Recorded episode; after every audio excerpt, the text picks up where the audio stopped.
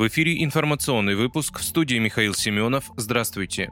Путин назначил Медведева на новую должность. Медведев стал первым заместителем председателя военно-промышленной комиссии. Он вправе вести заседание комиссии в отсутствии Путина. Указ опубликован на официальном портале правовой информации. Ранее этой должности в составе комиссии не было. Как следует из указа, первый заместитель наделен правом вместо председателя самостоятельно проводить заседание органа. Военно-промышленная комиссия занимается организацией и координацией деятельности федеральных ведомств по вопросам вопросам государственной политики в сфере ВПК, разработкой концепций и планов, контролем за их исполнением. До 2014 года она существовала в структуре правительства, однако в сентябре 2014 года ее переподчинили напрямую президенту. Вместе с Медведевым в новый состав комиссии Путин включил главу МЧС Александра Куренкова, Андрея Картополова, Максима Колесникова, Кирилла Лысогорского и еще несколько человек.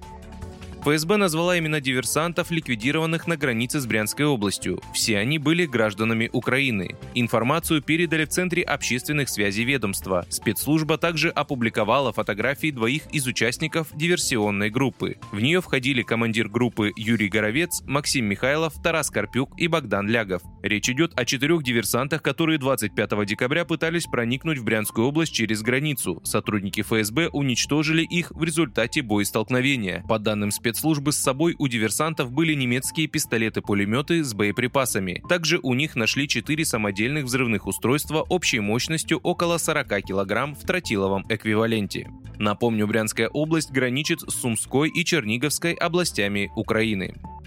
В Центральном банке России текущее ослабление рубля связали со снижением цен на нефть. Об этом заявил зампред Центробанка Алексей Заботкин. При этом он отметил, что курс по-прежнему колеблется в том диапазоне, который наблюдался примерно с конца мая этого года. Ослабление рубля окажет давление на инфляцию. Центральный банк по-прежнему оценивает, что каждые 10% снижения курса добавляют инфляции порядка 0,6% пункта. При этом с оговоркой, что эти пункты реализуются не мгновенно, а растянуты во времени на 6-12 месяцев, подчеркнул зампред Центробанка. Он добавил, что дезинфляционный эффект наблюдавшегося весной-летом укрепления рубля на текущий момент уже по большому счету исчерпан.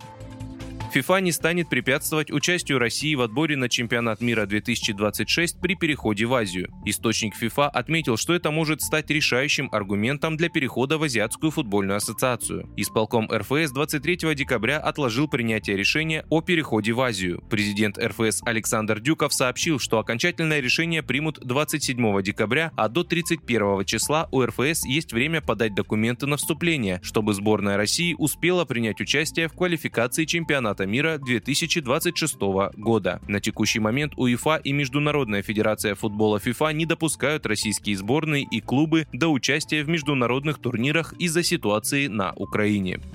Вы слушали информационный выпуск. Оставайтесь на справедливом радио.